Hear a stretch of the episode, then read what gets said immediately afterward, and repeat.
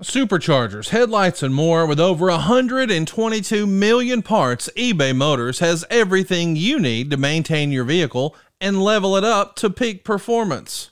And with eBay Guaranteed Fit, your part is guaranteed to fit your ride every time or your money back.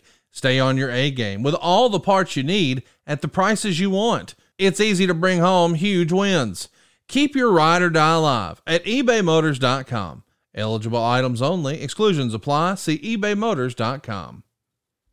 Hey, everybody, thanks for checking out the podcast. We greatly appreciate your support. But before we get started, I wanted to tell you about a success story. I wanted to tell you about my friend Carl up in New Boston, Michigan. He listens to our pods every week and he heard me talking about how I might be able to help him out. So he hit me up over at savewithconrad.com. He just closed last month and he left us a five star review and he had this to say.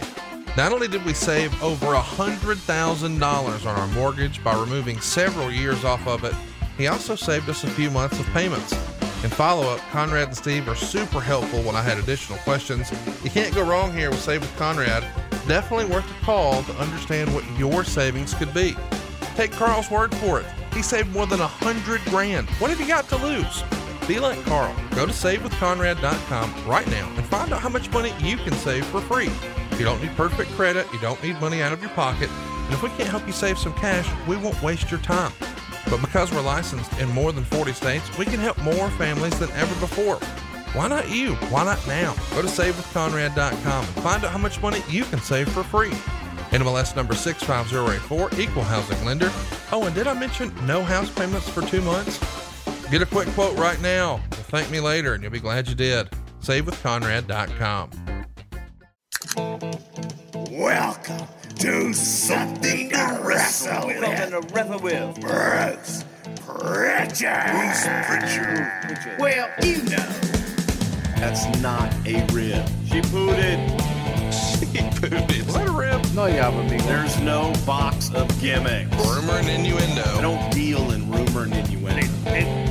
And, and was he there? I was there. Say something about I don't give a shit. I ain't scared. of shit. I ain't scared of shit. Fuck him. You, Bruce. I love you, take double cheeseburger. You take the bread. Double cheese. Well, you know. And then double mayo. You know, it's called chicken salad. Double onion, mother. Oh, you're nothing but an egg sucking dog.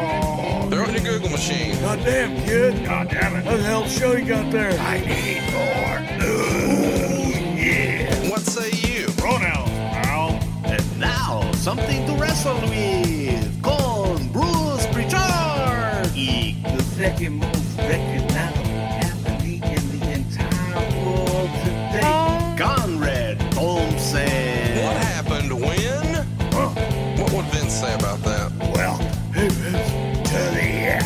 end. My arms look good tonight. Yeah, They're so big. yeah. Let's go. Bullshit. Welcome to Wrestle. Man. World title that. Welcome to something to wrestle with. Something to wrestle Something with. to wrestle with. Something to wrestle with. Bruce Pritchard. Hey, hey, it's Conrad Thompson, and you're listening to Something to Wrestle with. Bruce Pritchard. Bruce, what's going on, man? How are you? I'm just a box of fluffy ducks, by God. I tell you, though, you know what? We're going to start off on a kind of sad note, or at least a salute uh, out to Don Kernoodle. Uh, rest in peace, Don. Don was uh, one of those guys that I don't know that he ever met someone that, you know, was a stranger and always had fond memories. And Don, I was very sad to hear of his passing this week. Yeah, it's unfortunate, man. I feel like, you know, uh, they say deaths come in threes, and I hope that's not the case because we just lost New Jack, too. Uh, did you ever meet New Jack? I know you guys never worked together. Never met the man. Wow. Never, you know, never met the man. It was kind of like New Jack's up there with Ole Anderson. I've never met Ole. Really? Yeah. That's crazy to me to think about all the years, especially with Ole way back when. That's crazy. Uh, yeah, going through uh, just all the different incarnations and, and what have you, and uh, have never met the man. Well, I'm glad that Ole's still with us. Uh, rest in peace and thoughts and prayers, which is, I guess, a cliche at this point. But man, I've fallen in love with all things Jim Crockett again. So I've seen way more Don Kernoodle. And of course, you know, I'm an uh, ECW sycophant, I think is what you called me once. So A sycophant. Yeah, and I was like, I I have to Google that, but I I'm mean, a I, sicko fan. yeah, maybe that's what you meant. Yeah, maybe that's what you meant. Uh, Hey. it could be. It could be. You know, it just you, you never really know anymore. Well, listen, we uh, we missed this past Friday's drop. Our plan was to drop on Tuesday, but uh, that didn't happen. And of course, a lot of you claimed that something to wrestle was dead. But here we are in zombie form. Well, You just can't kill us, Bruce. You just can't. Absolutely, we can just keep coming back. You know, in about ten years, I'm going to bust your balls, right? In ten years, I'll fucking uh, be able to uh, explain to you the beauty of all things beautiful. Okay. It, with that note, let's talk about uh, Doctor Death, Steve Williams. Uh, we originally hoped Maybe that, twelve years. I'm trying to think. Of, uh, anyway, go ahead. I hope it's not that long. Well, we were it's almost been five, motherfucker. no, it hasn't. You started in Yeah. 19. What? It's been two years and three months. No, I know, but uh, God, we, I, would you jump jump into the jump into the now? Okay, I got you. you, okay, you in here with me? I'm with you. You're up in the now? I'm in the now. I'm buckled in. All right. It's been five years since we've been doing this shiznit. Oh yeah, you're exactly right. It has This been. cast a pod. Can you believe that? Yeah, it's kind of crazy. I, I remember saying, "Yeah, okay, we'll do it for a couple months, and we'll get tired of it." Ta-da! It worked out, buddy. Moved on and all that shit. Well, we're moving on to talk about Doctor Death today. Of course, this past Friday would have been his birthday. Uh, he was born on May 14th, 1960. So that would have been his 61st birthday. Still a young man. Uh, born in Lakewood, Colorado, he graduated Lakewood High School in 78 and, of course, famously went to Oklahoma University. Here's a fun fact for you Steve actually earned the name Dr. Death before he even graduated high school because he shattered his nose when he was wrestling and he had to wrestle in an old school hockey goalie mask. So the nickname Dr. Death is legitimately uh, from amateur wrestling. How about that?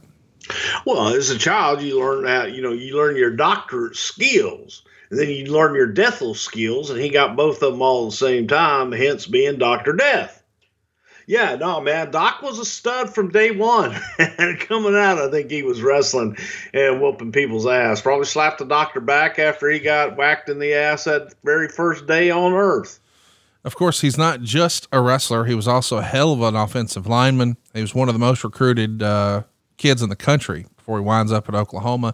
His brother was already there as a starting tight end. But at Oklahoma, he's going to both wrestle and play football. He becomes a four time All American wrestler.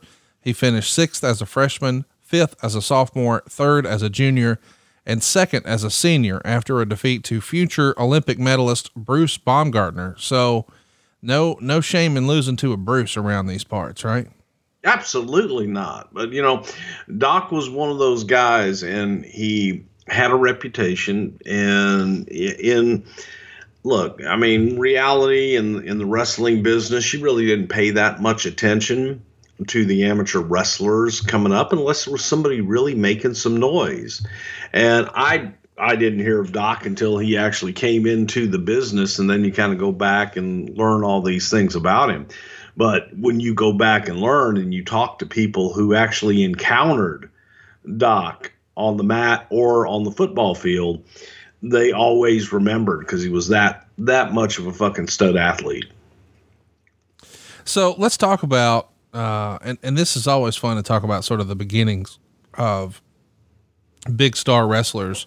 Before he comes in, he's in the 80 Orange Bowl, he's in the 81 Sun Bowl, he's drafted by the New Jersey Generals in the USFL draft in 83. But before he gets drafted to play pro ball, he's already training to be a professional wrestler with Cowboy Bill Watts and Buddy Landel, and he debuts in 82. So I know it's a different time, but back then, especially in the Watts territory, and we've all heard this through JR's commentary for decades now, you really gravitated towards quote unquote real athletes, right? Verne Gagne, Bill Watts, they wanted to know where'd you play sports? Where'd you go to college, et cetera, et cetera, right? Sure, you because you wanted the real deal and you wanted someone who could protect the business inside and out. And when you have a legitimate pedigree and a legitimate background to point to, then it's hard for people to come back and say, oh, yeah, he's in that fake wrestling bullshit. It's like, okay, hey, man, you want to see fake? Let me show you fake. And you have that real pedigree and you have that athleticism to put someone in their place if need be. And it was all entertainment then, it's all entertainment now, and it's um it was just a different way of going about the business and it was like hey look at look at who we've got from a fan perspective and when i say a fan perspective i'll use my perspective even growing up as a kid with the exception of dory funk jr and uh, west texas state university because that's where the funks went so who wouldn't want to go there and um, for someone who who said something on Twitter or something, it's not ven por ellas, ven por ella, ven, ven, ven por ella, come and get it. Um, but you didn't. I think that there was a feeling sometimes. Hey, this guy came from uh, the NFL, and when you would actually have conversations with people around you at the wrestling matches as a kid growing up, I remember people feeling that if someone came from the NFL, that sometimes there was a feeling, with few exceptions. Wahoo McDaniel, Ernie Ladd, uh, Dr. Death is, is a really good exception. But the feeling was they couldn't make it in football, so they came to wrestling. Right. And that's that was just real talk. I always remember as a kid being in the in the audience with just you know, fans around us. Oh, he couldn't make it in the NFL, so he came here. Um, not knowing, you know, Wahoo McDaniel came into wrestling for the money. The money was better than the NFL. Ernie Ladd, the same, the same thing. So it it depends. It differs at times, but and the, there's been some truly great uh, football players that have come through and excelled. Maybe it was an injury. Maybe maybe it was something else. But the perception was, hey, this guy's this. When you're telling me how great he was at football, you're telling me, well, maybe he's not so great at wrestling. Right. So I, I just it's a double edged sword, and I always kind of poo pooed the accolades a lot of times of people coming in with those kind of credentials. All right, if you're a business owner, you don't need us to tell you that running a business is tough. But you might be making it harder on yourself than really necessary. Don't let QuickBooks and spreadsheets slow you down anymore. It's time to upgrade to NetSuite. Stop paying for multiple systems that don't give you the information you need when you need it. Ditch the spreadsheets and all the software you've outgrown now is the time to upgrade to NetSuite by Oracle, the world's number one cloud business system. NetSuite gives you visibility and control over your financials, your HR, your inventory, your e commerce, and more. In fact, it's everything you need all in one place instantaneously. Whether you're doing a million or hundreds of millions in revenue, you can save both time and money with NetSuite. So join over 24,000 companies using NetSuite right now. Let NetSuite show you how they'll benefit your business with a free product tour at netsuite.com/wrestle. Schedule your free product tour right now at netsuite.com/wrestle. That's netsuite.com/wrestle. It's been said that Bill Watts really wanted Steve to be like his personal protege. Do you think there's any similarities between the two? Sure, I, I think that you know uh, Doc going to the University of Oklahoma and Watts also coming up playing football in college and, and Watts was a stud. Watts was a hell of an athlete back in the day and got into professional wrestling through Leroy McGuirk and uh, those guys, good Lord, Lou Thesz and what have you. But Watts I think, saw a little bit of himself in Dr. Death and just wanted to exploit that as best he could. Did you see any of his matches on TV before you met him in person? Unfortunately, yeah. So you were you were watching Watts TV even while you worked for Paul Boesch. Yeah. What was the relationship like with Houston wrestling and Mid South wrestling or the, you know, Paul and Bill? What was it like here in early 80s? in the in the very early 80s at this time it, you know it really wasn't that much and i'll tell you how i got to see it and why i got to see it because we ran beaumont texas which was right on the louisiana border beaumont would get television from lake charles louisiana in lake charles louisiana they had the mid south show so you would get people in Beaumont asking us, "Hey, when y'all gonna bring Junkyard Dog in? When y'all gonna bring Ted DiBiase in?" And and they wanted they they didn't understand this was two different booking offices and so on and so forth. They saw the Houston Wrestling Show, which was available on cable, but locally, they also saw Lake Charles TV as well. So I would get even back then, you know, I would get tapes and I would take a look at, you know, what was what was going on with that television show in Louisiana. And you saw Dr. Death, you saw JYD and people like that. Let's talk about uh, the first time you met Dr. Death. When do you see him? Do you remember the first time you met him, like in person? You know, it was in Houston and it had to be 83 maybe. Okay. When, you know, when Watts came in and, and Watts became a partner in Houston. Um, it was in that time frame. We had broken away from the Southwest Championship Wrestling booking office in San Antonio, and Watts came in, and I think that Doc, it was right around that time. But Doc was just this big, husky, um, not real muscular, big Right. But not cut up like he eventually got. You know, we started dieting. He was thick as a fucking house, but uh, just kind of a big, rugged. I don't want to say dumb, but I think that people, if you talk to him for a little while, uh, or, or didn't get to talk to him for a little while, you would get the impression that he was just a big dumb jock. Now, if you had a conversation with him, you'd get get to know Steve Williams, and he was a really good dude and a pretty smart dude too. The first uh, note I can find where Steve wrestled in Houston, this might not be the first one, but it's the first one I can find, is uh, January 14th, 1983. Uh, he's wrestling in Houston, Texas for Houston Wrestling. Of course, Watts is still probably involved at that point. But Steve gets a win over a young Marty Lundy.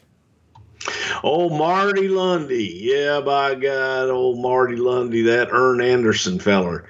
And Marty had Marty had that long blonde hair and shit, and uh, very it was thinning, very thin uh, blonde hair, Listen but uh, probably gave Doc a hell of a scrap. But I doubt that old Marty Lundy came out on the winning end of that one that night. July 8th, they would be back in Houston. And again, he's working with Marty Lundy. So whoever's booking these cards knows, hey, old Arn will make sure that uh, Dr. Death looks like a million bucks. What are your first impressions of him?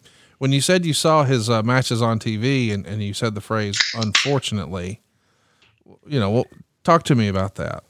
What are You know, early on, Doc wasn't good. All right. You know, Doc was not good. Doc was one of those naturals like The Rock or even a Brock Lesnar that got in the ring and Kurt Angle that, that, that was able to get in the ring and adapt their amateur style to the professional style. Doc was clumsy. Um, he was big, didn't realize his own strength a lot of times, and just didn't have a whole lot of charisma early on. Well, there is a classic match from the UWF on YouTube. If you want to go check it out, it's the Sam Houston Coliseum. It's Terry Gordy and Dr. Death, future tag team partners. It happened the day after Christmas, December 26, 1986. I think you should go out of your way to check it out. It's an amazing match between two incredible performers and a super hot crowd. Do you happen to remember that quote unquote day after Christmas show from the Houston Coliseum? Absolutely. And, you know, you look at this in 1986, where Doc had now been in the business several years. Doc had changed his body, put him with Ted DiBiase as his tag team partner. Ted helped Doc tremendously. I think that was the best thing to happen to Steve Williams was to be able to team with DiBiase and have Ted work with him every single night. You know, tell him what to do, what not to do. He gave Doc the hot tag, but Teddy would talk him all the way through it. And Dr. Death became really, really good in a short period of time because he had the aptitude and he also had the attitude and desire to want to be better. I think that Doc would take a lot of it to heart sometimes when people felt that he was getting the push because, you know, well, Oklahoma, University of Oklahoma, goddamn Oklahoma, well, fucks from Oklahoma. And and here is is the problem with that is when you ran markets uh, as we did. Um, Houston was an entity unto itself. Uh, San Antonio was an entity unto itself a lot of ways. Dallas was Dallas. But if you had someone, for example, that came from, good Lord, you know, out- well, especially Oklahoma, there was a natural rivalry between the state of Oklahoma and the state of Texas. The only thing that keeps Texas from slipping into the Gulf of Mexico is Oklahoma sucks. You're welcome, Jerry Brisco. so there was just a natural, it was the Red River rivalry, man. That's why the, the Texas OU game every day, every week, every year, every day, every week, every year, uh, every year. That was such a big rivalry from the two states. So when you take someone that is a big star at the University of Oklahoma and you put them in Texas and you make a big deal out of all of their accolades at the University of Oklahoma, fuck him. I don't like him. right. The audience doesn't care what Bill Watts likes or Yeah. JR likes. Because now you're in a different area Yeah. that we've got UT, we've got Texas A&M, we've got the University of Houston. Those are our home teams. And OU, you're across that Red River. We don't care. Same thing for University of Oklahoma. I mean, or for Oklahoma. You don't want to bring in Dick Murdoch and say and, and talk about West Texas State or talk about the University of Texas. They're going to be heels when you bill them that way. And uh, you know, I know I've told you the story about just people that have a strong allegiance to a college. Man, it can fuck up business deals. It can. Fu- I. I don't know why that never brought in, but it was Bill's TV, and Doc was going to be a babyface because he's from the University of Oklahoma. So by God, God bless OU. Fuck OU. What uh what ultimately led to the falling out with Boesch and Watts? I don't think we've talked about it explicitly before. No, I'm sure we have. One hundred percent. The falling out was when Watts sold the territory to Crockett and didn't tell uh, Paul Boesch. Oh yeah, yeah, yeah. But I mean, were there any cracks before that? I mean, like where guys were unhappy, where you could tell, like, ah, we'll do it, but we really don't want to. I think that from Paul's perspective, that Paul um, thought Bill owned everything. From Bill's perspective, Bill felt Paul and his nephew didn't do enough to contribute. So both sides had, and, and frankly, both sides were right in a lot of respects Right.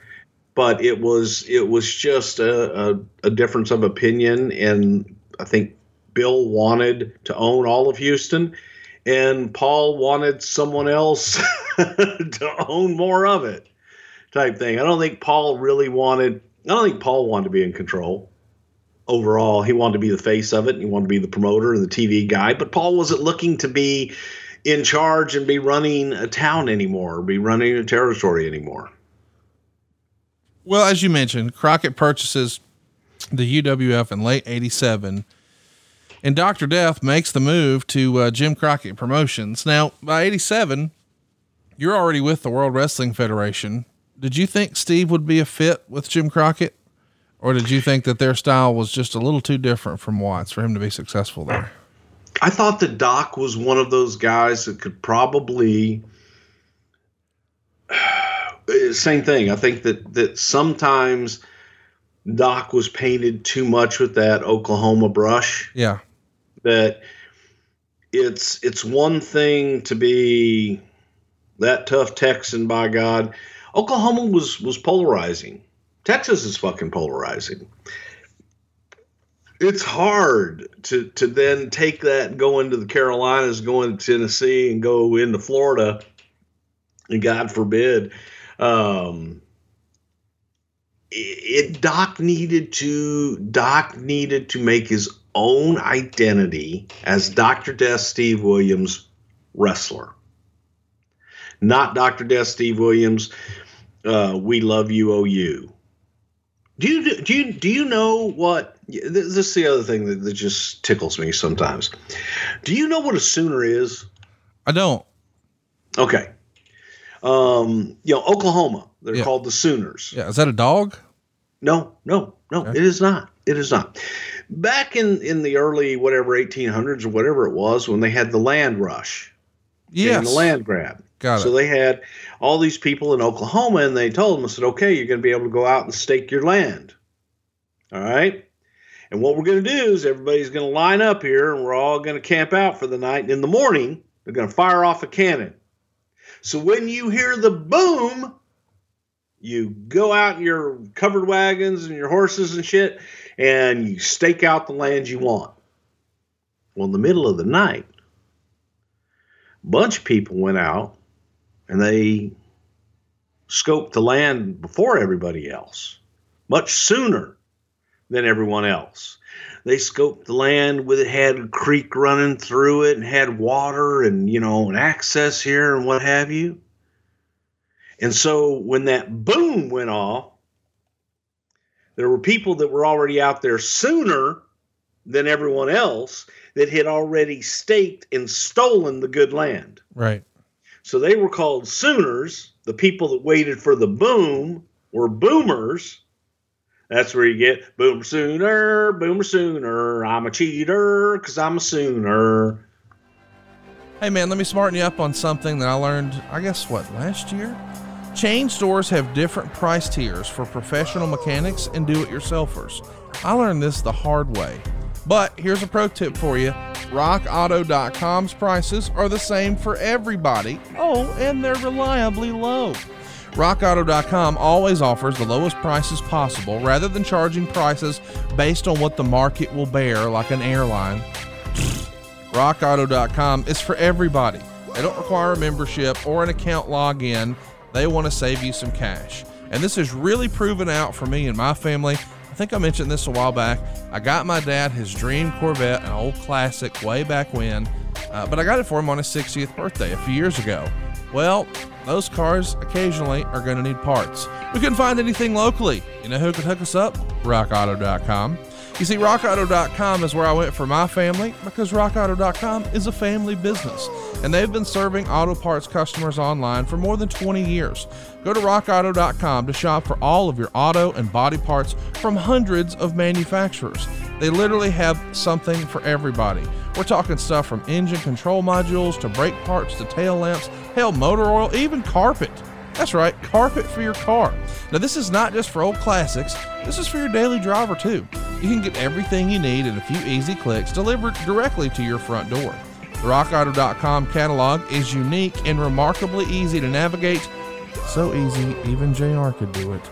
Quickly see all the parts available for your vehicle and choose the brands, specs, and prices you prefer. Now, best of all, prices at rockauto.com, once again, reliably low all the time. And more importantly for me, they're the same for professionals and do it yourselfers. Why in the world would you spend up to twice as much for the same doggone parts? Go to rockauto.com right now and see all the parts available for your car or truck. And please write wrestle in their How Did You Hear About Us box so they know we sent you. That's important, guys. So go to rockauto.com right now, see all the parts available for your car or truck, and please write wrestle in their How Did You Hear About Us box so they know that's something to wrestle with. Told you about rockauto.com. I love you for that. So that's where you know again their their their, their whole identity is based in On- cheating Their heels. their heels. Yeah. their heels. Why would you like someone that would sneak off ahead of everyone, not play fair, stake out your land, and you're a cheater and you're proud of it. Boom sooner, I'm a cheater. I'm a sooner, I'm a cheater. Deep deep doo, deep deep doo. I never got it. Well, And the person that told me that and gave me that analogy was an Oklahoman you who know, had his land stripped from him. From anyway, Jim Ross is taking you off his Christmas card list, just so you know. yeah, I've been off of it for a while. So Dr. Death is going to split his time between uh, Jim Crockett slash the NWA, whatever you want to call it, and All Japan Pro Wrestling. When does someone with the amateur background and the size of Dr. Death catch Vince's eye? Do you remember there ever being even preliminary discussions? Because there's a lot of talent leaving Jim Crockett and jumping ship over to the World Wrestling Federation, whether it's what's going to be the big boss man or Rick Rude or Ron Garvin or, or the Brainbusters, on and on. Folks are jumping ship. Dr. Death, not so much. Why is that? Because Doc had Japan and Doc loved Japan. I see. So Doc had that deal in Japan, which made his year. So see. for him to come back and not have to work a full schedule with Jim Crockett, it's like, eh, yeah, okay, I'll come back and work work some dates here in the states and everything. But his deal, I mean, the bulk of his his year was Japan. Did you, um, we know most of Steve's success came from Japan, specifically working in all Japan.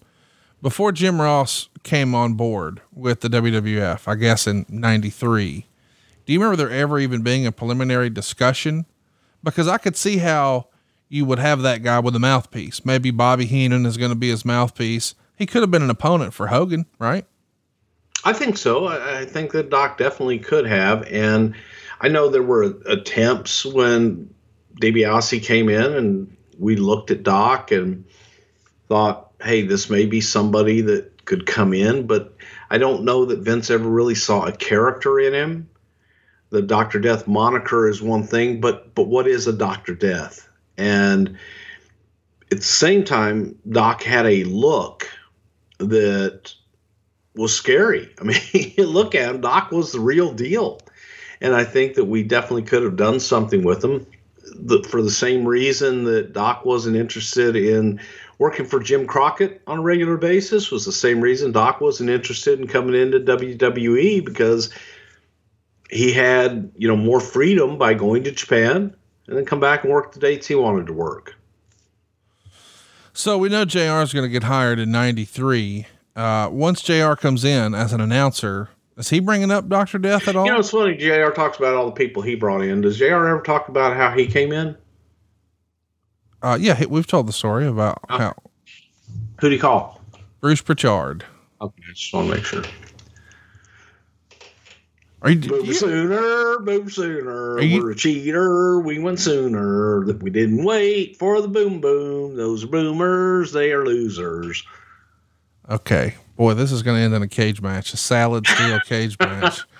Uh, chat me up though. When when Dr. Death comes in, or when JR comes in, does he start campaigning for his old pal Steve Williams? You know, I, I do think that uh, Jr. mentioned Doctor Death because Jr. is has always been a big advocate of Doctor Death, and rightfully so. I, fuck, I was a big advocate for Doctor Death.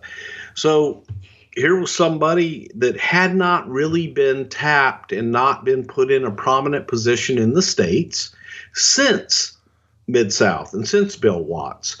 So to a lot of uh, domestic viewers, shit, Doc would be new no matter where he was in in Crockett or. WWE. So Steve's beating up his body pretty badly in the 90s with All Japan, and his career comes to a full stop in 95 when he has a situation at customs. Uh, of course, marijuana is uh, heavily frowned upon in Japan, and that's a big deal there. So there's a lot of folks, including Paul McCartney, who are now banned from entering the country because of it.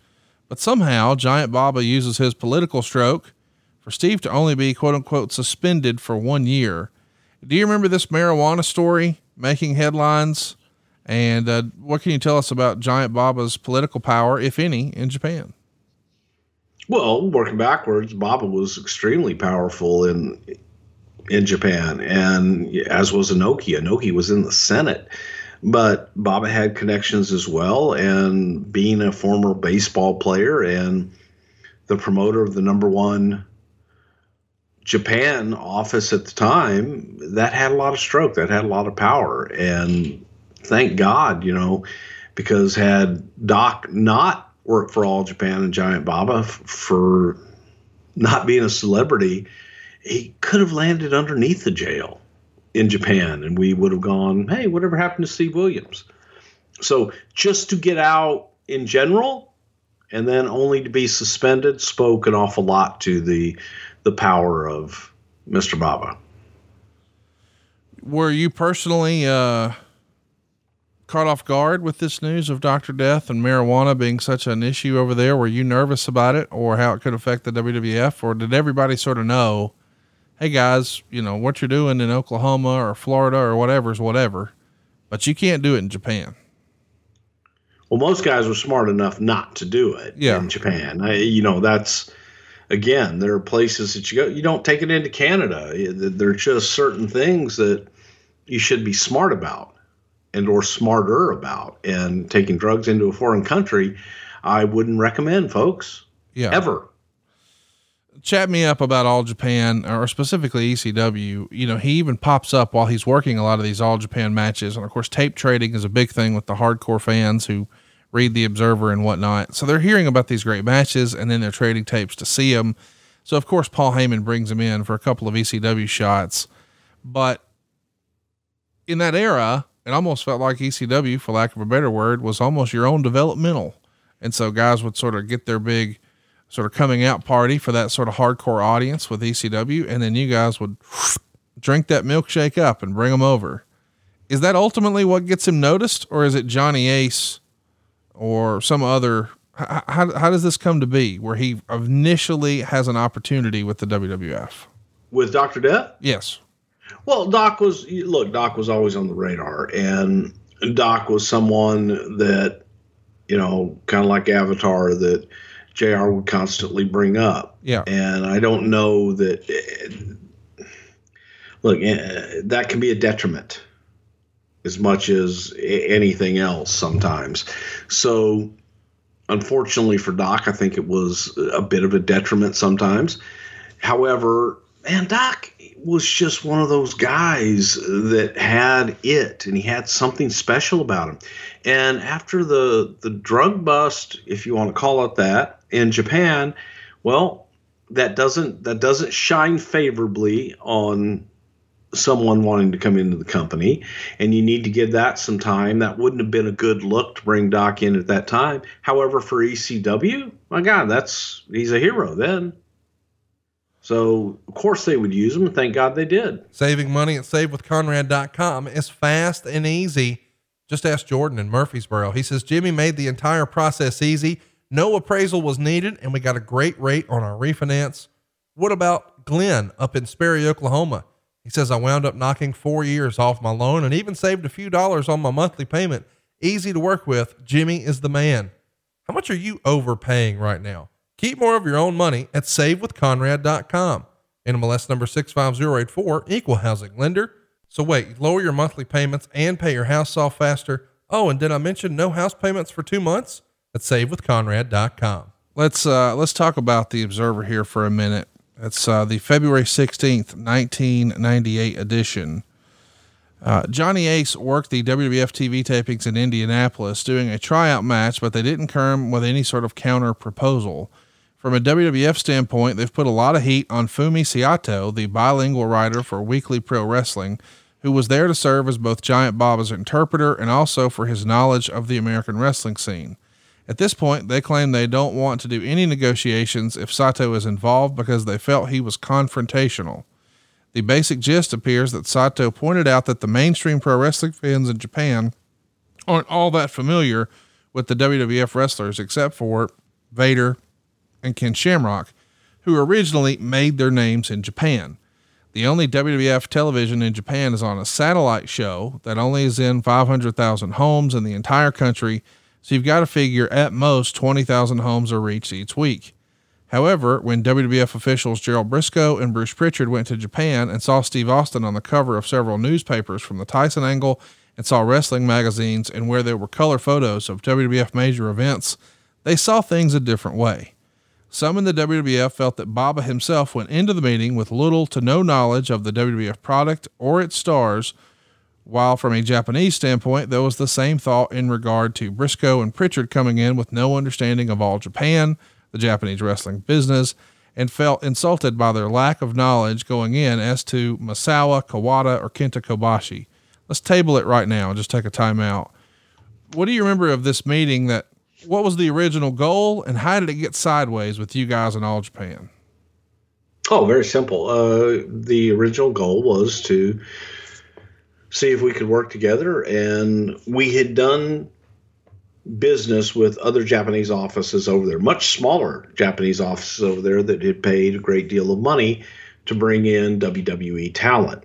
And we wanted to, from a perception standpoint, work with one of the bigger offices. And we're looking to open up discussions with Baba since he wasn't working with an American company. Uh, New Japan was working with WCW, and we were looking to do something with All Japan where we could come in and, and allow them to utilize some of the WWE stars and vice versa, that we would also take a look at some of the bigger Japanese stars as well to give them exposure in the States to benefit both companies. Uh, uh, Fumi Saito was the translator in, in that meeting, and the the word came back that basically no one knows uh, anything about the WWE stars. No one knows who Undertaker is. No one knows who Steve Austin is. No one knows who The Rock is. No one knows who Shawn Michaels is. No one knows any of these these talent that you're putting on here. And we we were like, Huh? okay, because again, we did have all, you know, the stuff that we had got over there just to see. You know, we walked around the city just to see, well, what their own magazines, their own newspapers, all of their stuff that Fumi Saito was involved with. Well, the covers were all WWE guys. Right.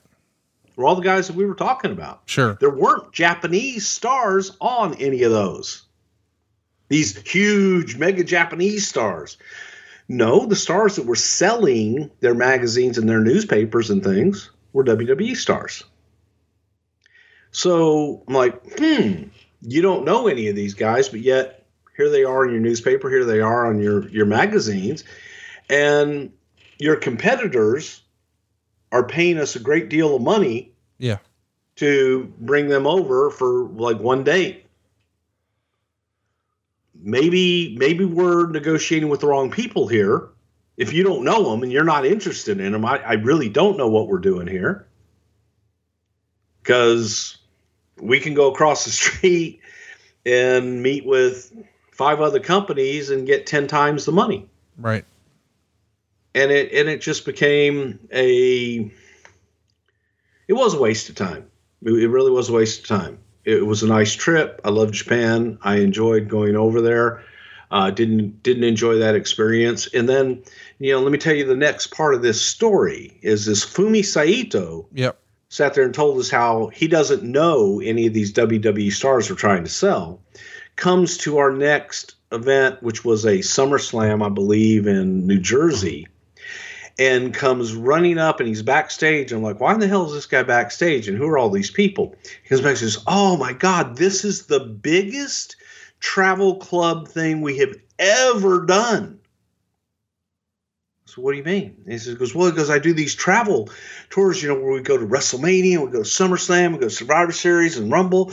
And this is the biggest one we've ever done. This is incredible. This is so great. I said, well, why are they here? Yeah. He said, what do you mean? So well, they don't know any of these stars. Oh God. Why would they why would they travel from Japan all the way over here? Yeah. For for for what? They don't know anybody. And so now it's like Steve Austin and Undertaker and a few other guys and The Rock have gotten wind that this guy's backstage. And go over and Undertaker walks up to him and goes, uh, hello, how are you? Uh, my name is The Undertaker. I'm a very big star over here. I know you don't know who I am, but I've kicked and he named all the Japanese guys whose asses he's kicked in the in the past, and, the, and, of course Rock couldn't resist, and Rock had to go over and introduce himself, and uh, it's just you know Austin just kind of Wow. walked right by, but but we were treated in a way that of insignificance and. Mm. If Bob was insulted that uh, Vince didn't come over, well, we were highly insulted that we came over and had to deal with a guy that uh, didn't know our product or said he didn't know our product. And a lot of times you get people. And, and here's the other thing that was extremely insulting about it was Jerry Brisco had spent his entire career and had gone over to work for Mr. Baba many times in his career. His brother Jack made Baba NWA champion against the NWA's orders and had a great relationship with Mr. Baba. However, Mr. Baba chose not to speak English and not to communicate with us during this meeting in English at all. So that was insulting and um, not a good meeting in, in any way, shape, or form. During that time that we were there, we went out uh, one night to go get some Korean barbecue, ran into Dr. Death and Steve Albright on the street Over in Japan. in Japan. Wow. And uh, my good friend Johnny Ace, who is my good friend, Yeah. um, was like working for Baba, and he about panicked, but trying to get us into a taxi cab to get us away from Doctor Death, who I had known since he broke into the business, and I didn't know uh, Steve Albright at the time, but or Gary Albright, Steve Albright, Steve Williams, Gary Albright, uh, but they were like, "Get them out of here." And I'm like, "We're not here to steal your talent. We're we're here to work together." Right. So it, it, it was uh, it was a little insulting.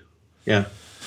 Let's continue the uh, write up from the Observer, as I know you're going to have an issue with this. Baba apparently also felt that if he was negotiating at the table as company president, then Vince McMahon should have been there as well, since he's the one, not Pritchard or Brisco, who can finalize any deals. As mentioned before, the two sides were far apart on money. WWF appears right now to be under the impression that Baba wanted their top stars at the same price he had paid for top foreigners like Stan Hansen, Steve Williams, Gary Albright and the top WWF talent is worth far more in value in the United States to them for a weekend in the US than what that figure would be.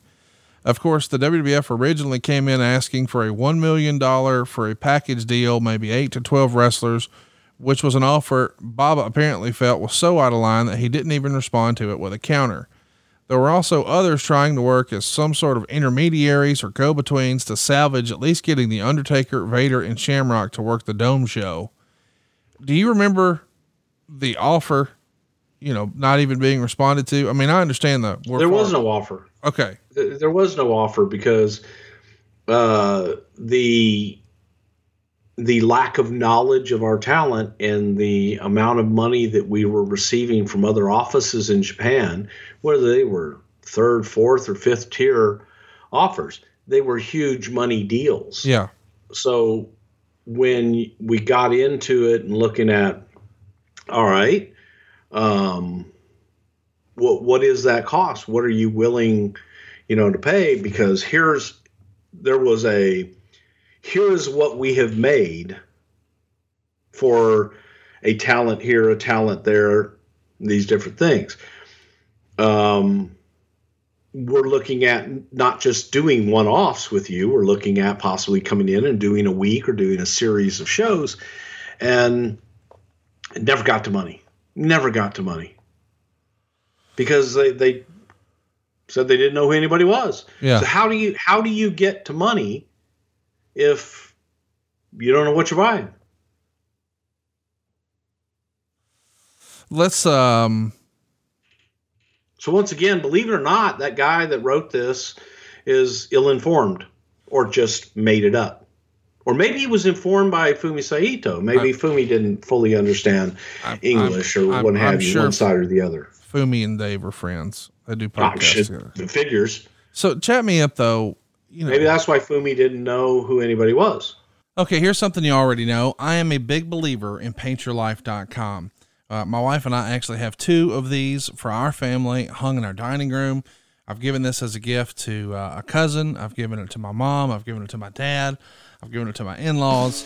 It is a home run if you're looking for the perfect gift for anyone in your life a birthday, a wedding gift, an anniversary gift, Mother's Day. You need to discover paintyourlife.com. Especially if your family hasn't been able to get together for a while now, this is a perfect way to bring everyone together safely.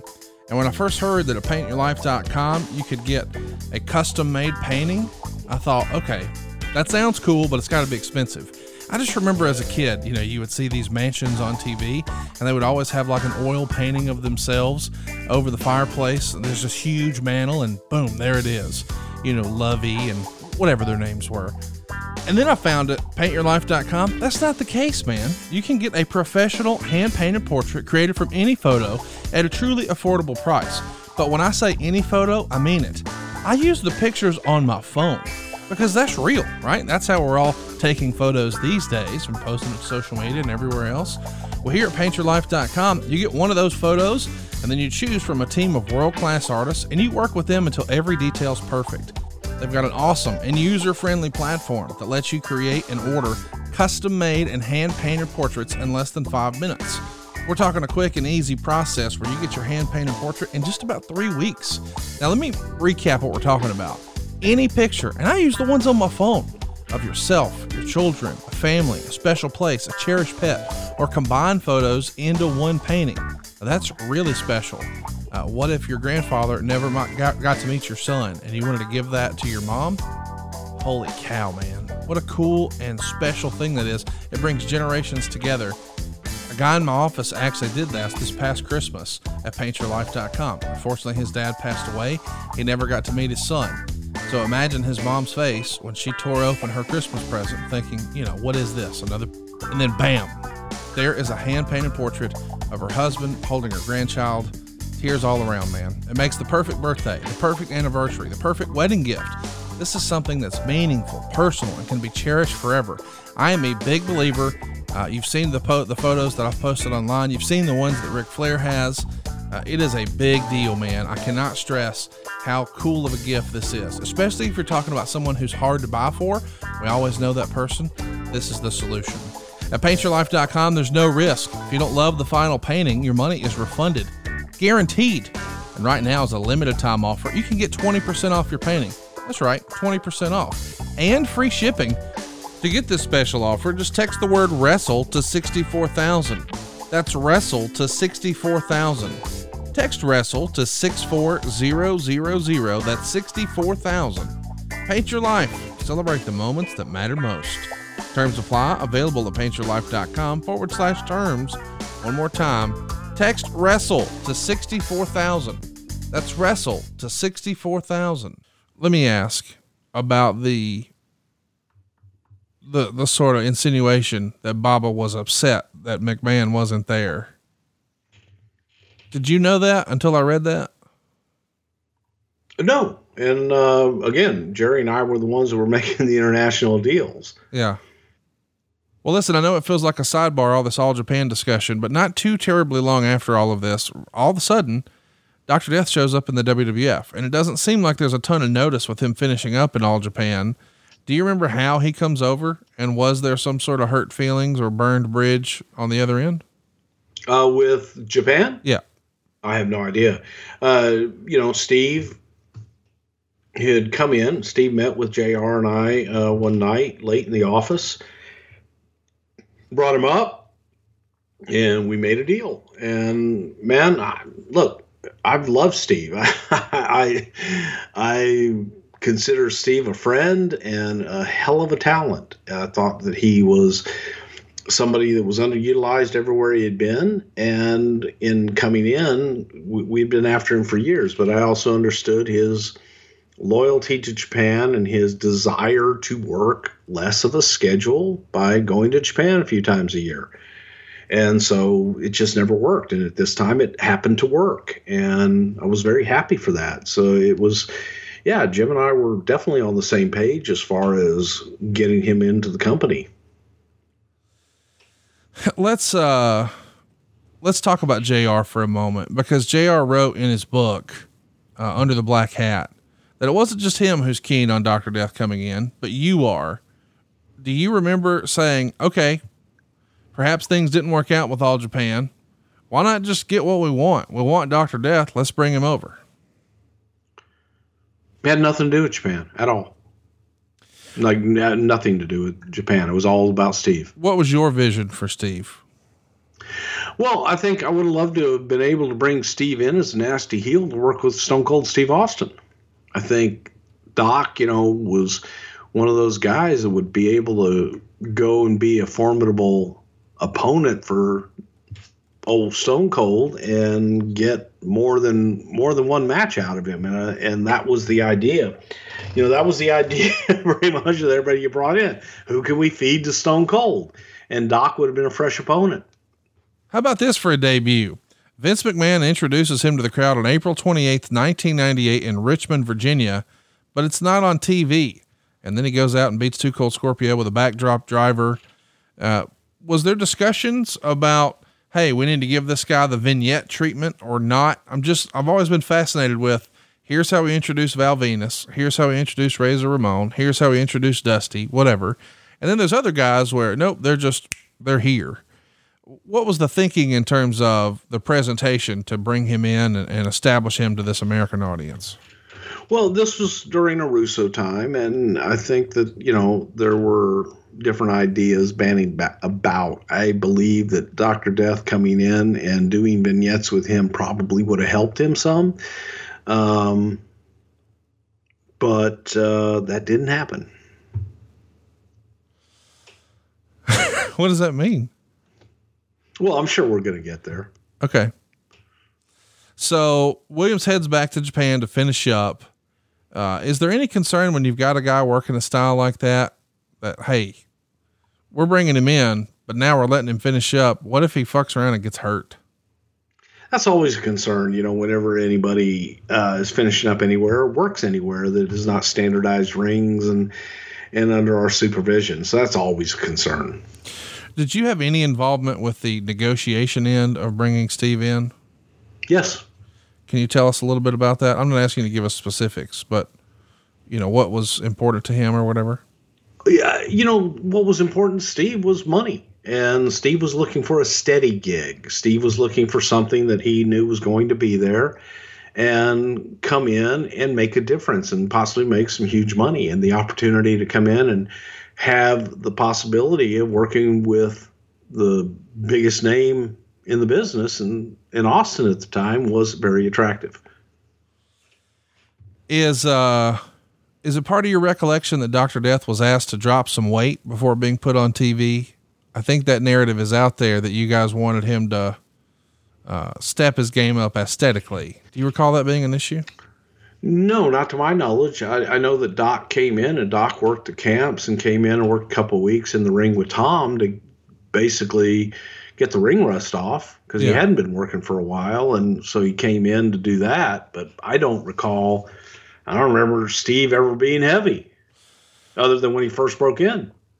The Observer says there's serious consideration being given to using Vince McMahon as sort of a manager, although not using that term for Steven Regal and Steve Williams as if he's bringing two shooters in to beat Austin for the title and give guys instant steam. And I got to tell you, we've all heard, oh, Dr. Death's coming in for a program with, with Steve Austin. We've all heard that. But this idea that Vince McMahon was going to quote unquote manage them, now that that's news to me. Do you remember this ever being discussed? No. Okay. We've all covered this before in the archives. Uh, Brawl for All is where Dr. Death really makes his uh, World Wrestling Federation television debut. And the rumor and innuendo was that this was a vehicle to get him over as this big bad heel for a run with Steve Austin. Do you want to poke holes in that narrative? Sure. The I think that first of all, uh, for Steve to come in, I think Steve should have been brought in a completely different way. Unfortunately, as I said, sometimes how you push someone and what you say to put a talent over to bring them in or to get somebody to want to use them will, will somewhat backfire on you if you're not careful. And in in this case, you know, it, it was, you know, he's the baddest man on the planet, and nobody can beat him. And you know, if it were a shoot by God, you know, he'd walk through that wall. You want to see him walk through that wall? Just tell him walk through that wall, and he'll be on the other side. No, no question. He'll just do it. Motherfuckers, you, you, you know, he'd kill you in eight seconds. Only because he wants to have five, fun for five.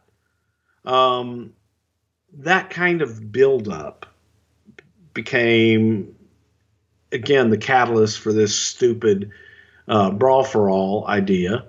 And um, then it became okay, well, you want to get somebody over? They, they win this. And if this guy can kill everybody, beat everybody, he shouldn't have any problem being in it, but he needs to know that it'll be real and other guys in there.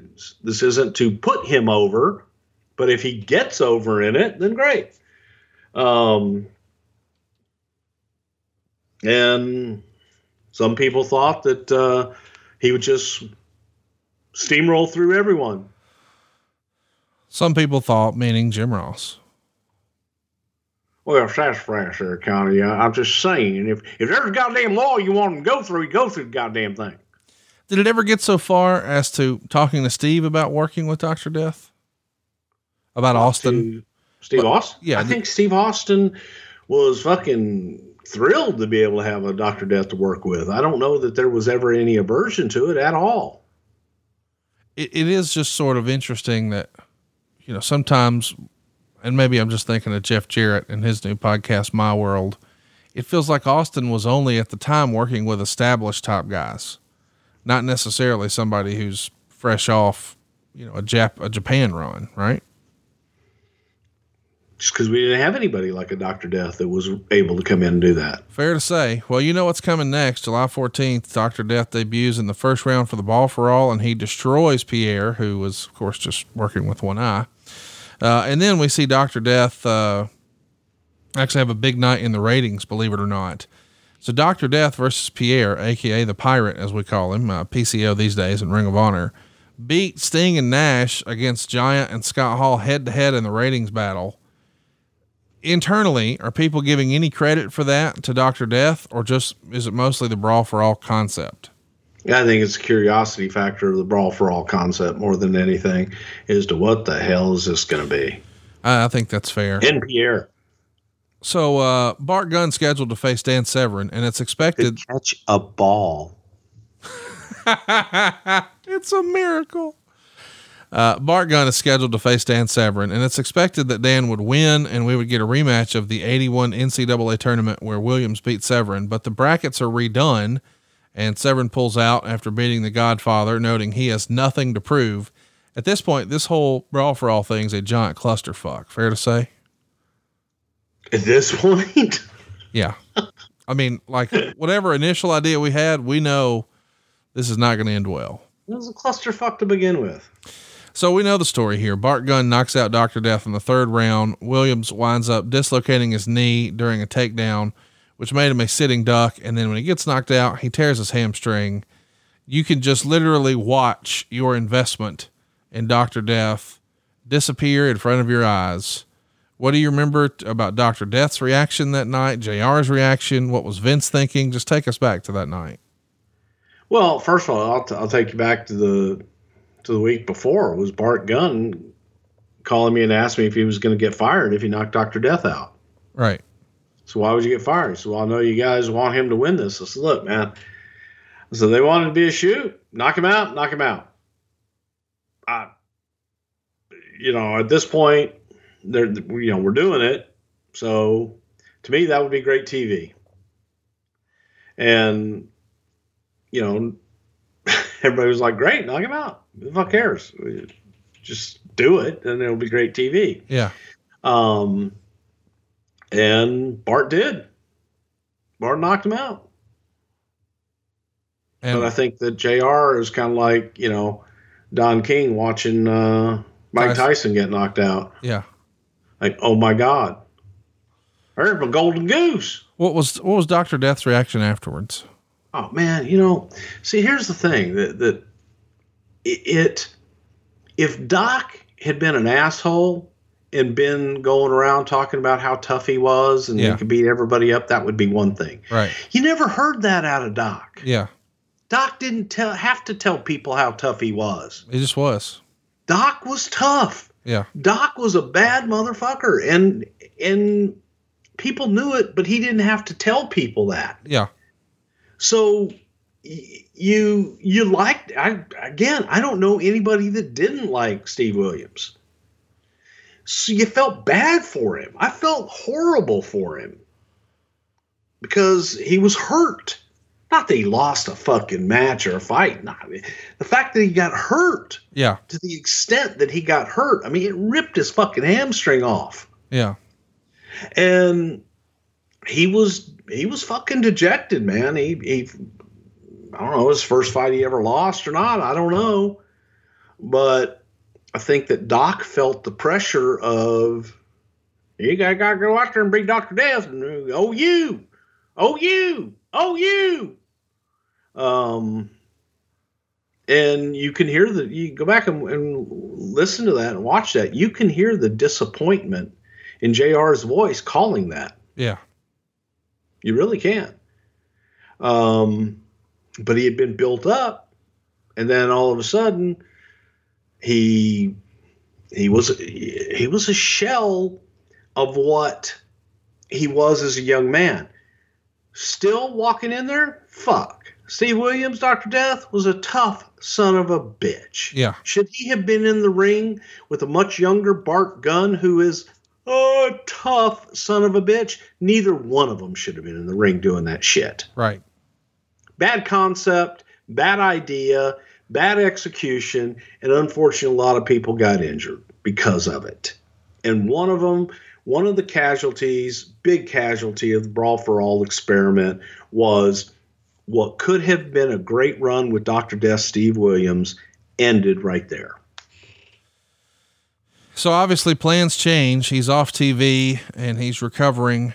Um, you sort of said you thought that was maybe the end. Do you think when when a guy like let's compare it to real boxing or, or you know saying real obviously the brawl for all was real but you know what i mean in in the ufc sometimes when a guy is undefeated and he loses people are quick to say oh his drawing ability's dead but that's proven to not be the case. Conor McGregor sold more pay per views after a loss, so did Chuck Liddell, et cetera, et cetera.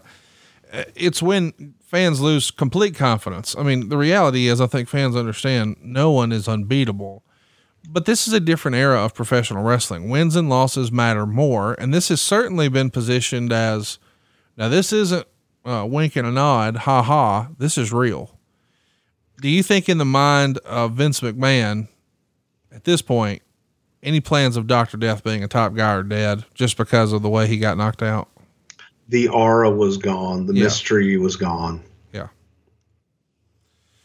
So uh, let's keep it going here. We know what's next. He's going to be rehabbed and he is going to come back. Before we talk about that, while he's down and out in training, I'm sure Jim Ross is keeping in touch with him. Are you in touch with Dr. Death at all while he's off TV? Oh yeah, just you know, again, you're trying to keep his spirits up and get him back as soon as possible. So we, we both were, and and again, Steve's a good fucking dude. Yeah. So you're just kind of checking on him. So, what were you thinking creatively? It makes the observer here that uh, we're talking early 99 here. Quote Steve Williams is ready to go. They're going to reintroduce him as a character who's turned his back on America for Japan and do vignettes before him starting on TV. Um, who came up with this idea, and is that why he was wearing this kabuki mask when he returned? Um, I think it was a combination of of of a lot of things. Frankly, um, his his love of Japan, one, but to present him in a different way and, and get away from the Doctor Death stuff because I think that the Doctor Death kick ass guy is kind of tough to to get back to that after losing the way that he did to Bart, which was unfortunate, and um, the the idea, horrible idea. Um, and I think it was Vince McMahon's idea to to to do something, and he was like going, "God damn it, Bruce, you're the only one that can do this," and, and wanted me to to basically be the manager for Doctor Death in in a kabuki outfit and paint my face and do my hair black and um, cut half Japanese and half American in in broken broken English promos. yeah, I didn't say it was a good idea. That's uh, yeah, it's out of the book of bad ideas for sure. Yeah, it just you know it was one of those things of, of he needed a mouthpiece, wasn't a great promo, and in order to tell this story of America turning their back on him and him turning his back on America, um, you needed someone else to tell that story. Today's episode is brought to you by Geico. Do you own or rent your home? Sure you do. And I bet it can be hard work. But you know what's easy? Bundling policies with Geico. Geico makes it easy to bundle your homeowner's insurance or renter's insurance along with your auto policy. It's a good thing too because you already have so much to do around the house. Go to geico.com, get a quote, and see how much you could save. It's Geico easy. Visit geico.com today. That's geico.com. And we thank them for sponsoring today's podcast. Credit Karma has always been there to help you make better financial decisions, and now they want to help even more. With a Credit Karma money spend account, you can be rewarded for good money habits. Who doesn't want instant gratification? If you're looking for satisfaction, there's no need to wait. With Credit Karma money, you could win cash reimbursements for debit purchases. Credit Karma Money is a brand new checking account where you can win cash reimbursements for making purchases. When you use your Credit Karma Money debit card, you can win daily instant Karma purchase reimbursements on items up to $5,000. Just pay with your debit card, and if you win, you'll be notified on the spot, and your instant Karma cash will be added back to your spend account.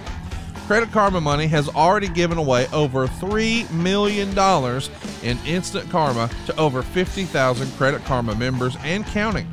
Open your FDIC insured spend account for free.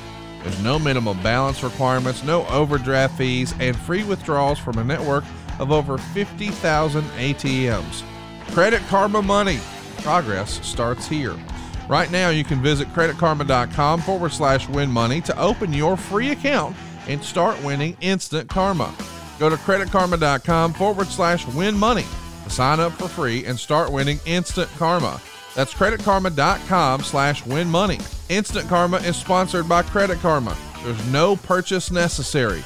Exclusions and terms apply. See rules. Banking services provided by MV Banking services provided by MVB Bank Incorporated, member FDIC. Maximum balance and transfer limits apply. Hurry. That's creditkarma.com slash win money. Is it a little, uh, considering the whole Canada USA thing that Bret Hart and the Hart Foundation really set the business on fire with two years prior? Is this a little too carbon copy? But boy, there's definitely some quality loss when you go from the original to a first generation or whatever.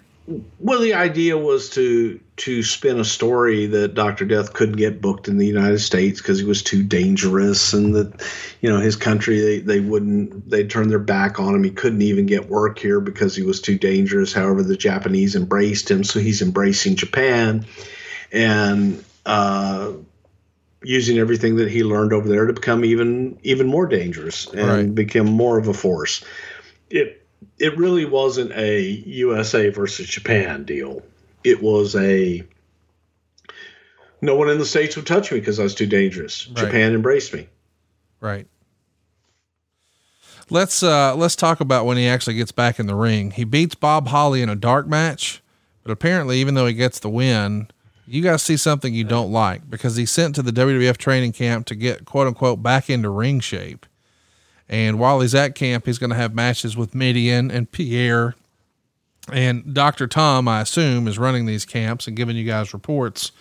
Let's talk about that for a minute. What did you see when he came back from injury in this match with with Hart with uh, Holly that made you think uh, he ain't ready? He needs to go to camp. Is it just ring rust, or was he heavy, or what do you recall?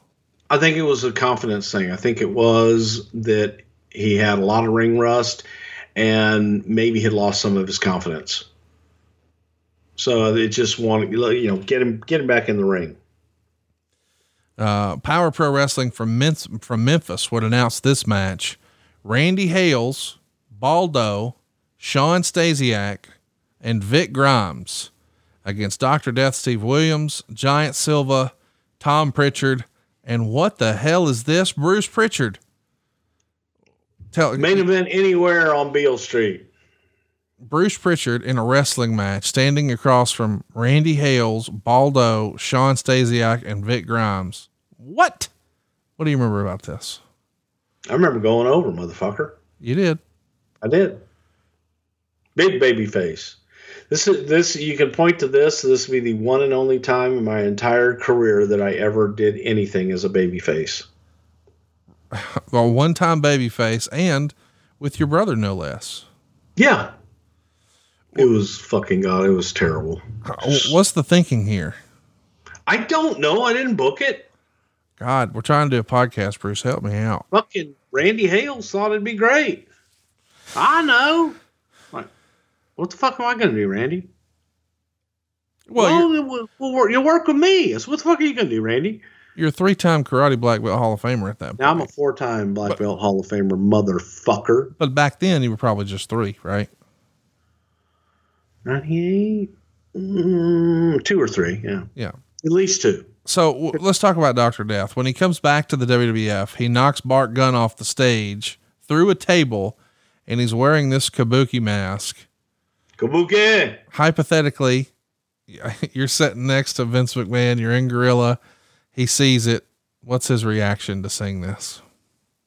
Vince is probably doing goddamn commentary. I don't know. Fuck. Uh, Does he have a strong reaction to the kabuki presentation? That's where I'm trying. Kabuki. Are you there, boy? Are you a warrior? Assassin is the word. Assassin.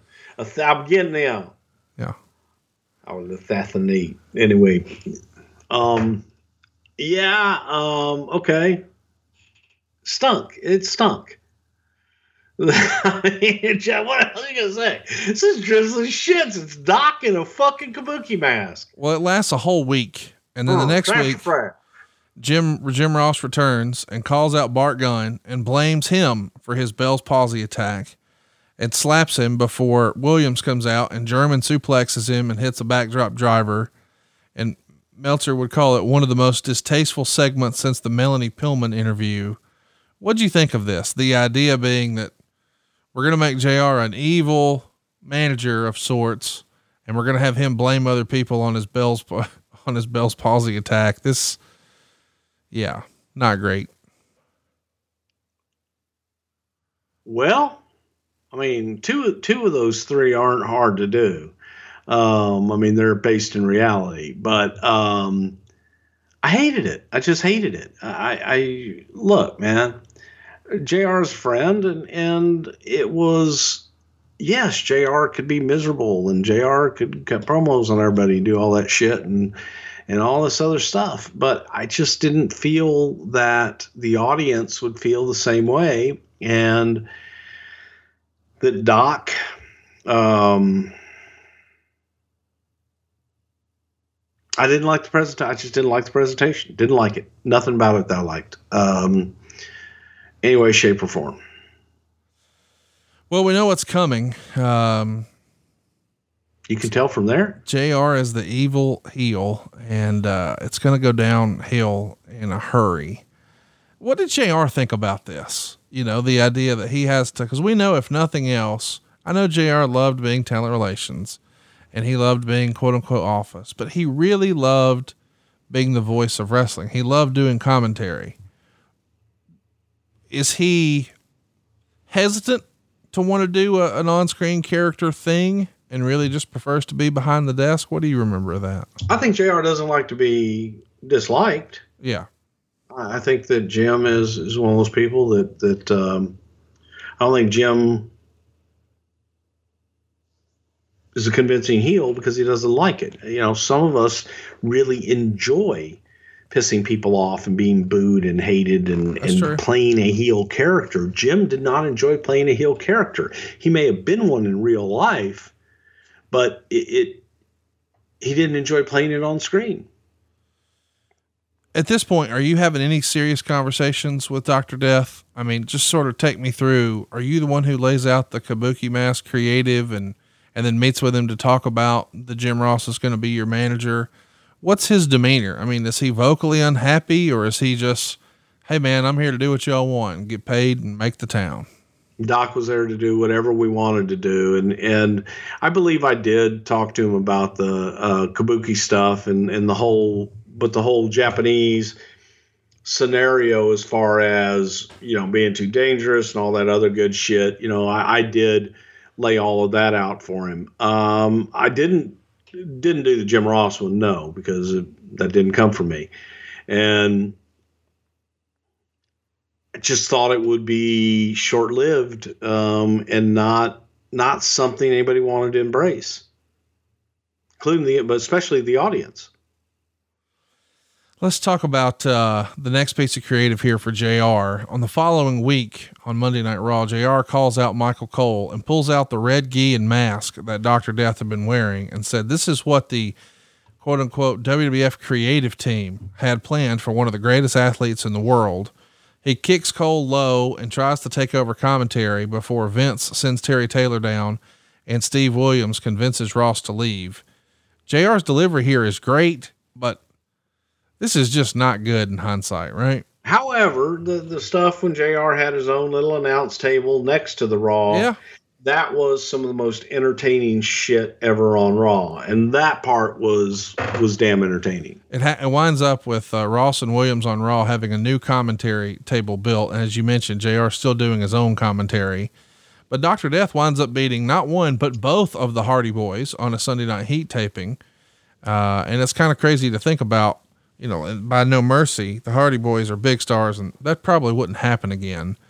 But then comes the debut of Ed Ferrara as a parody of Jim Ross when Tiger Ali Singh offered him $500 to do a JR impression, and that gets him dumped on his head by Dr. Death. And of course, Tiger gets beat up pretty well by Dr. Death as well. What'd you think of the Ed Ferrara parody back then? I hated it. And then Ed fancied himself as a worker, and uh, yeah, I can take it. And then didn't take the suplex well, but yeah, I'm not a fan. I get that. It's uh, it's hard to really like. Yeah. Did Jr. ever express any um, concerns about the way he was being positioned here? I don't think JR liked it at all. Um, you know, and, and I think JR kind of felt from the Dr. Death point of view that that we were missing the boat on a on a big nasty heel that could have been. Unfortunately, that big nasty heel had been knocked out by a guy in the middle of the card that no one had a lot of confidence in. Um, and that you know that was just reality at the time. You know bart was and i wish you know you you further that by okay fuck now bart could be star. You put him in the ring with a real boxer and now you fuck that up. Yeah. um there's a lot yeah there were a lot of lessons that you learned throughout this whole thing. And and they're hard lessons. That, that regardless whether you got the Midas touch or not sometimes it doesn't all turn to gold This episode is sponsored by Blue Chew. Say it with us, Blue Chew. Blue Chew is making waves and bringing more confidence to the bedroom by offering chewable tablets that can help men get stronger and longer lasting erections. Blue Chew is a unique online service that delivers the same active ingredients as Viagra and Cialis, but in chewable form and at a fraction of the cost. Blue Chew's tablets help men achieve harder and stronger erections to combat all forms of ED. Blue Chew is an online prescription service, so no visits to the doctor's office, no awkward conversations, and no waiting in line at the pharmacy. And it ships right to your door in a discreet package. The process is simple. Sign up at bluechew.com, consult with one of their licensed medical providers, and once you're approved, you'll receive your prescription within days. The best part, it's all done online. Blue Chew's licensed medical providers work with you to find the right ingredient and strength for your prescription. Don't like swallowing pills? No problem here. Blue Chew's sildenafil and tadalafil tablets are chewable. Blue Chew's tablets are made in the USA and they prepare and ship direct, so it's cheaper than a pharmacy. So if you could benefit from extra confidence when it's time to perform, visit bluechew.com for more details and important safety information. And we've got a special deal for our listeners. Try Blue Chew for free when you use our promo code WRESTLE at checkout. Just pay $5 shipping. That's bluechew.com. The promo code is WRESTLE to receive your first month free. And we thank Blue Chew for sponsoring the podcast. Well, and I know JR couldn't have been tickled with the creative of Ed sort of mocking him, but JR winds up calling the main event of WrestleMania that year, probably because of Steve Austin. What do you remember about that? I mean, he's not doing regular commentary. He's got this heel character position, but when it comes to the main event of WrestleMania, he's back behind the desk calling it. Well, I think it was something that uh, Stone Cold wanted and felt that this was the best way. Kind of let's just do this, ignore the rest of the shit, and move on. The next night on Raw, Jim Ross isn't announcing, and uh, Steve Williams is taking on Bob Holly for the hardcore title. And JR is back and trying to do English commentary, but he's at the Spanish announce table. And then Al Snow hits Dr. Death with a frying pan after Williams hits Holly with the Oklahoma Stampede. And somehow Bob Holly retains. And uh, the next night, Raw is taped for the following week. And Steve Williams attacks Al Snow and Bob Holly after their match. And Steve also works with Tiger Ali Singh in a dark match and picks up the win. And then out of nowhere, Steve Williams is released. Meltzer would write, the biggest shock of the list was Williams, who was never really given a chance. Williams, 38, was the top foreign star for All Japan when he was lured away last year with the idea of being an opponent on top for his namesake, Steve Austin. Uh, Steve Williams was going to be marketed without a gimmick other than his toughness. The Brawl for All concept was put in place as a shoot, largely as a way for him to get over as a legitimately tough guy and threat for Austin. In hindsight, the idea was a huge miscalculation since Williams was a very good amateur wrestler and being the only pro wrestler in history to ever be a four time NCAA uh, placement winner. But he was never a boxer, and Brawl for All entailed a lot of boxing. He goes on from there, just sort of laying out exactly how this thing got sideways. But the idea is, even now, after that injury, he's still not 100%. And he had that lame Japanese mask gimmick and they probably had some poor creative and being the protege of Jim Ross and all of that. But now that Jim Ross is back at the broadcast booth, Meltzer would write, quote, it left Williams with no spot. Word has it that Vince McMahon was fairly insistent on Williams having no future with the company since the WWF is so heavily based on looks and acting ability. While Williams is probably still one of the strongest men in the company, he doesn't have a pretty physique and he is a notoriously poor talker. Plus, his in ring style is quite a bit tougher from the Japan background than the company's used to, and it's not flashy by American standards. So, a lot to unpack here, but it came down to, as you heard from the very beginning of the recap from The Observer, the biggest shock on the list. For years and years, it's become, I guess, uh, a changing of the guard of sorts after WrestleMania, and Dr. Death finds himself lumped in here. Do you recall you know, Vince McMahon's opinion. I mean, the word here is Vince was fairly insistent on Williams having no future with the company. Can you agree, disagree? How does this come to be? Well, I think that it was more of a a cost cutting thing, and I wasn't involved, so I, I I just think it was cost cutting and looking at the the upside. And I don't think there was a whole lot of upside at that point. Um, unfortunately, JR is the guy who has to make the call and it doesn't go well. Uh, it's going to draw a wedge between their relationship. Why was the creative change so quickly? Is it because Jim Ross wanted to do commentary again and you realize, well, that idea won't work now either? Well, yeah, because you've got, you know, look, Jim wasn't happy doing it. Doc wasn't happy doing it, I don't think, um, even though I think Doc would have done anything we asked him to do so it, it, becomes it becomes a battle and that point you just kind of got to cut bait and move on. Here's something that you know i don't think we've discussed at all. Did the company feel like dr death was just too beat up at this point to handle the wwf schedule? I only ask because in my research i don't think he ever worked a house show. He had dark matches and he had matches at the training camp but I think he only worked three dark matches, two matches at the camp, two brawl for all matches, and two TV matches. So it's one of the biggest signings that the WWF had in that year where people were really excited about, hey, what is this going to be? And it amounts to almost nothing. It feels like he No, never. I think Doc. I do think Doc worked more house house shows, live events than that, um, because we we had him out there just trying to get his legs under him for a little while, and maybe not advertise, but yeah, he, I'm sure he worked more than that. But at the same time, he never got out of the gate, right. and so to do anything beyond that in any significant role was almost impossible.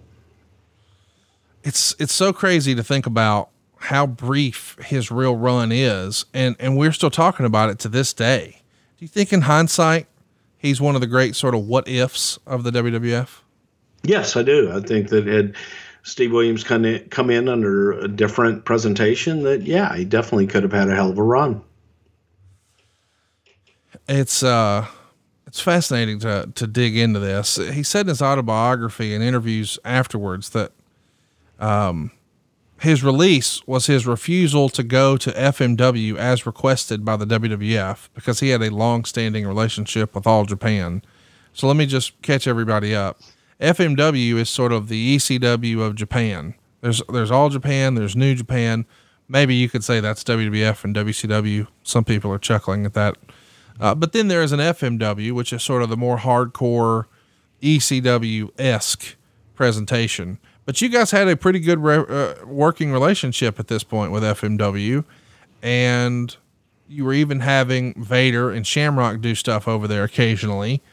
Do you remember this discussion of, hey, we need you to go do FMW, and him just flat refusing to go? I don't. I really don't. Um, we did have a good relationship with FMW through Victor Quinones. Had a good relationship with Victor. I don't want to say we had this great relationship with Onita. It, it just was business and happenstance more than anything. But I, I, I really don't remember if, if that was the case or not. It may have been, but I don't remember because I could see that happening, saying, "Hey, there are people that want him. Maybe we can book him out." So you believe, and I and I've always been led to believe that the release is your idea. It's not his idea, and it almost feels like sometimes it was inferred. Well, I didn't do the FMW thing, and and it almost it feels open ended, but clearly it's a release that neither he or Jim Ross is happy about. I would believe so. Yeah. So after he's released, while he's still got this hamstring issue, you guys give him permission, I assume, to work the Giant Baba Memorial Show. I say after he's released because he's still technically under contract. You guys wouldn't have had a problem with him working a memorial show. Y'all let that happen all the time, right? Yeah, it wouldn't have been a problem. So he goes on a radio show in November of 99 and claims that Triple H and Steve Austin, their angle with Jim Ross in October, was originally scheduled to be the same angle as to how he was going to start his feud with Steve Austin. Is that just wrestler talk, or do you remember that being originally discussed? I don't ever remember that being discussed. He also said in another radio, radio interview that the goal was for him to begin his push when SmackDown launched on UPN. Did you ever hear that, or is this rumor and innuendo? That would be rumor and innuendo. Of course, we know he winds up coming back to the American television set when he makes controversial appearances on Nitro. He's managed by Ed Ferrara, the same guy who mocked JR and got dumped on his head as a result on Raw. This time, he's portraying Jim Ross as Oklahoma. And uh, unfortunately, Dr. Death winds up feuding with Vampiro, kind of, and even winds up wrestling Jerry Only from the Misfits in a steel cage match. Buddy, this went from bad to worse here for Dr. Death, did it not? Yeah, uh, I thought it was horrible. Do you think some of that was just Russo and Ed having fun with Jim Ross more so than doing anything with Dr. Death? I probably so, but you'd have to ask them. He's only in WCW for a couple of months before he heads back to All Japan Pro Wrestling. At this point, it feels like it's just obvious that the American wrestling audience is not going to get to see the Dr. Death that we hoped. Yeah, I think that it was just complete- it's a different style and a different presentation, and I don't know that that Doc was someone that could fit into that style and presentation at the time. So check this out. This is a part of the story you and I have never talked about. Uh, Dr. Death does a loop in 2003 in Louisiana with the WWE. He worked two matches with Lance Storm. Um, and the Observer would say there had been talk of signing Steve Williams, but it's not decided one way or the other. One theory is because he comes from the All Japan system that he'll be able to work with younger wrestlers on doing slower paced and more mat oriented matches and doing matches where the holds mean something and the mat wrestling is worked as a struggle as opposed to simply resting in between high spots. Overall reports on Williams from the house shows over the weekend were not that strong. So in, in this little loop, Williams and Storm trade wins. Um, what can you tell us about this? He gets another shot at the cup and it just doesn't work out. Yeah, let's take a look, see what kind of shape he's in, and how how he looks in the ring, and just take a look see on the road. Jim Ross went on to uh, a radio show not long after that tour and said that Dr. Death wouldn't be brought in because he wouldn't have enough work to make a living. Is that how you remember it?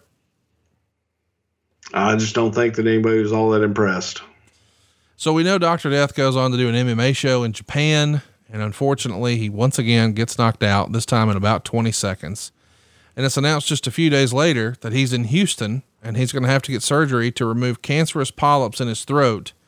When you find out that Dr. Death is uh, in a real battle with cancer, do you reach out to him during this time? Did you know he was in Houston? Yeah, I did. Um, yeah, I did. I, I, I reached out. Um, it, it was weird because I had to go through, I think, his brother in Denver to find him, and um, actually saw him at the hospital one day. So it, it was yes, I did, and and and we talked. It was it was a rough go for him. Believe it or not, that actually made the Observer. Uh, it would be written here. Steve Williams, when it came time for his surgery for throat cancer on April 6th, was told they would have to remove his voice box to get it all. Williams sought a second opinion, and the second doctor recommended he undergo chemotherapy and radiation treatment and see what happens. Williams is under the care in Houston at the famous MD Anderson Hospital, which is considered the best in the world. It's the same hospital that Bruce Prichard's wife has been using for years in her battle with cancer, which in her case is in remission. I know we don't normally talk about that, but since it was in the Observer, it's sort of out there. But you had to have some sort of, I don't know, heart to heart, or I mean, you guys, for obvious reasons, uh, he's probably not your favorite person, and you're probably not his favorite person, or whatever, because it didn't work out. No. But now you find yourself not in a work atmosphere, but in a, hey man, there's more to life than wrestling. Yeah, I don't think Steve and I were ever in a in a situation where neither one of us were either favorite person. I, I think that we both look. I always got along with Steve, even even in his leaving. Um, I think Steve and I always remained good on good terms, and I never was on bad terms, at least to my knowledge, uh, with Steve. And when I got a hold of him, was very receptive. And you know, it's uh, unfortunately you know, it's a club that I belong to in, in that regard of having a loved one, you know, deal with some tough stuff. And, and I looked at Doc as a loved one as well and just tried to say, Hey man, there, there's, you got to fight and, and there, there can be hope. There really is, but you got to fight. We're home stretching it now. He goes through various treatments and surgeries. He pulls through. He wrestles an indie show in August of 05. He had only been declared cancer free in December of 04. So it's a miracle that he's there.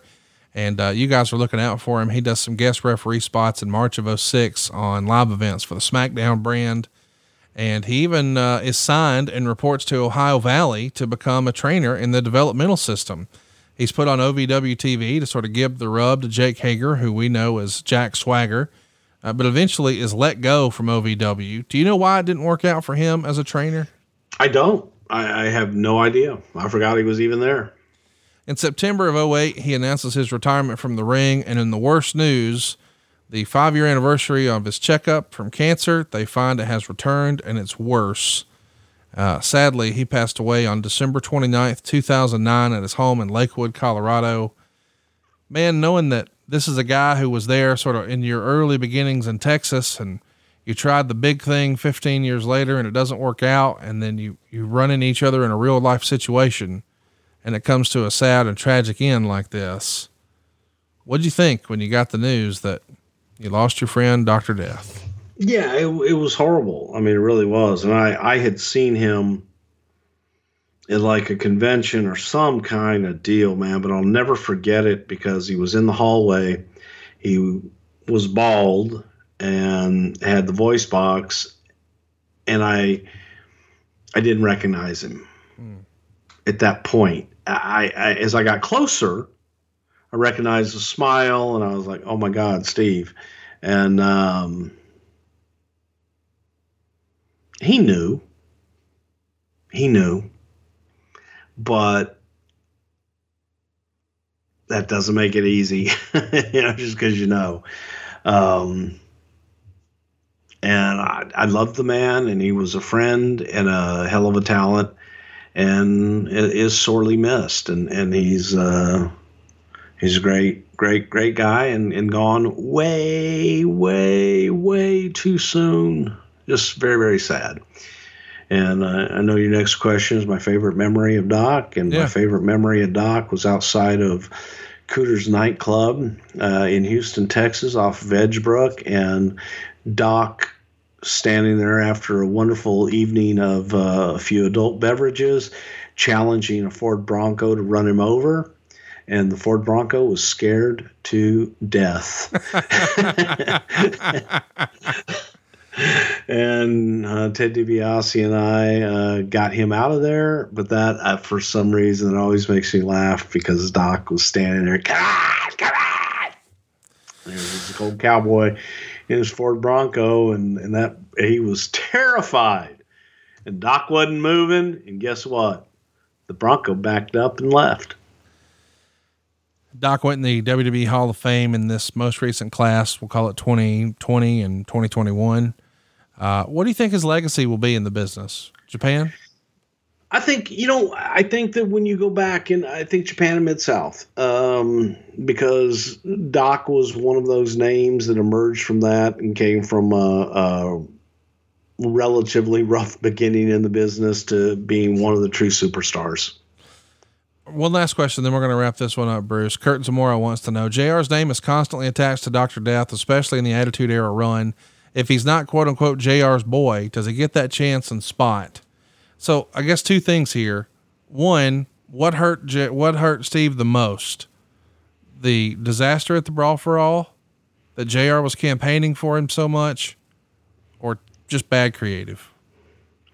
Well, the brawl fall hurt, hurt him the most. Um, it was a combination of all things, but you know, Jim didn't do it out of anything other than love and a great deal of respect for Doctor Death, and you know, I think people would skew that and spin that any way that they want to. Um, but I know Jim really loved Doc and had a great deal of admiration for him, as as I do, and. Um, sometimes that can be read the wrong way, and we have fun with it. But it was just bad timing for Doc. Really was. Well, may he rest in peace. His uh, legacy is not forgotten. Throw in your Google machine, watch some old Dr. Death stuff from Japan or Mid South. You'll be glad you did. And be sure to tune in next week. We're going to be back for Kevin Nash part two. I can't wait, Bruce. It's going to be fun. Yeehaw! Saw him recently. Handsome as ever. Until next time, he is at Bruce Prichard. I am at Hey Hey It's Conrad, and we are out of time. We'll see you soon, Rock right on. here on Something to Wrestle with Bruce Prichard.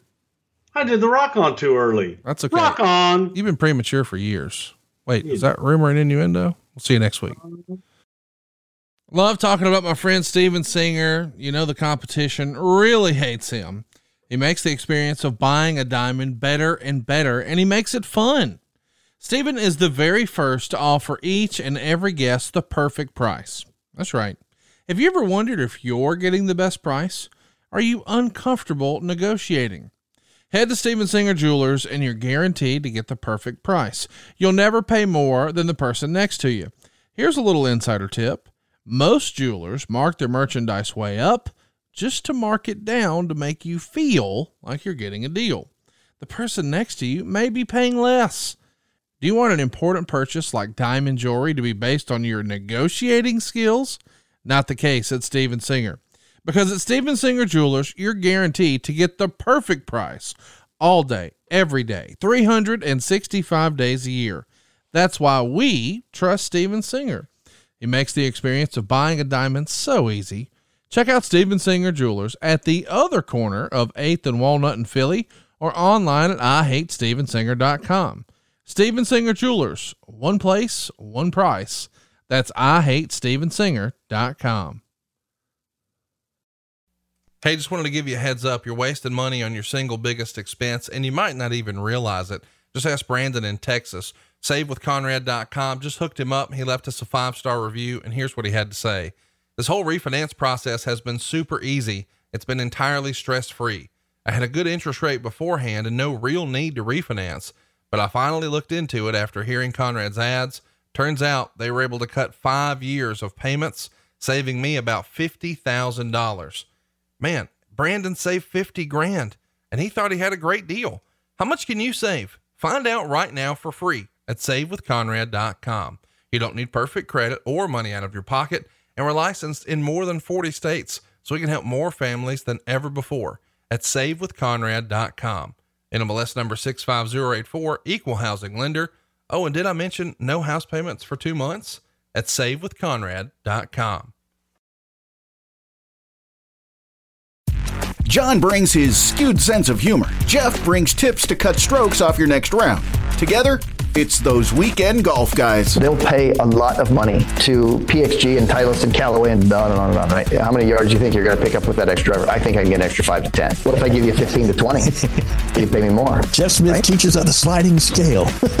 Those Weekend Golf Guys, the podcast, part of the Believe Network. Just search B L E A V on YouTube or wherever you listen.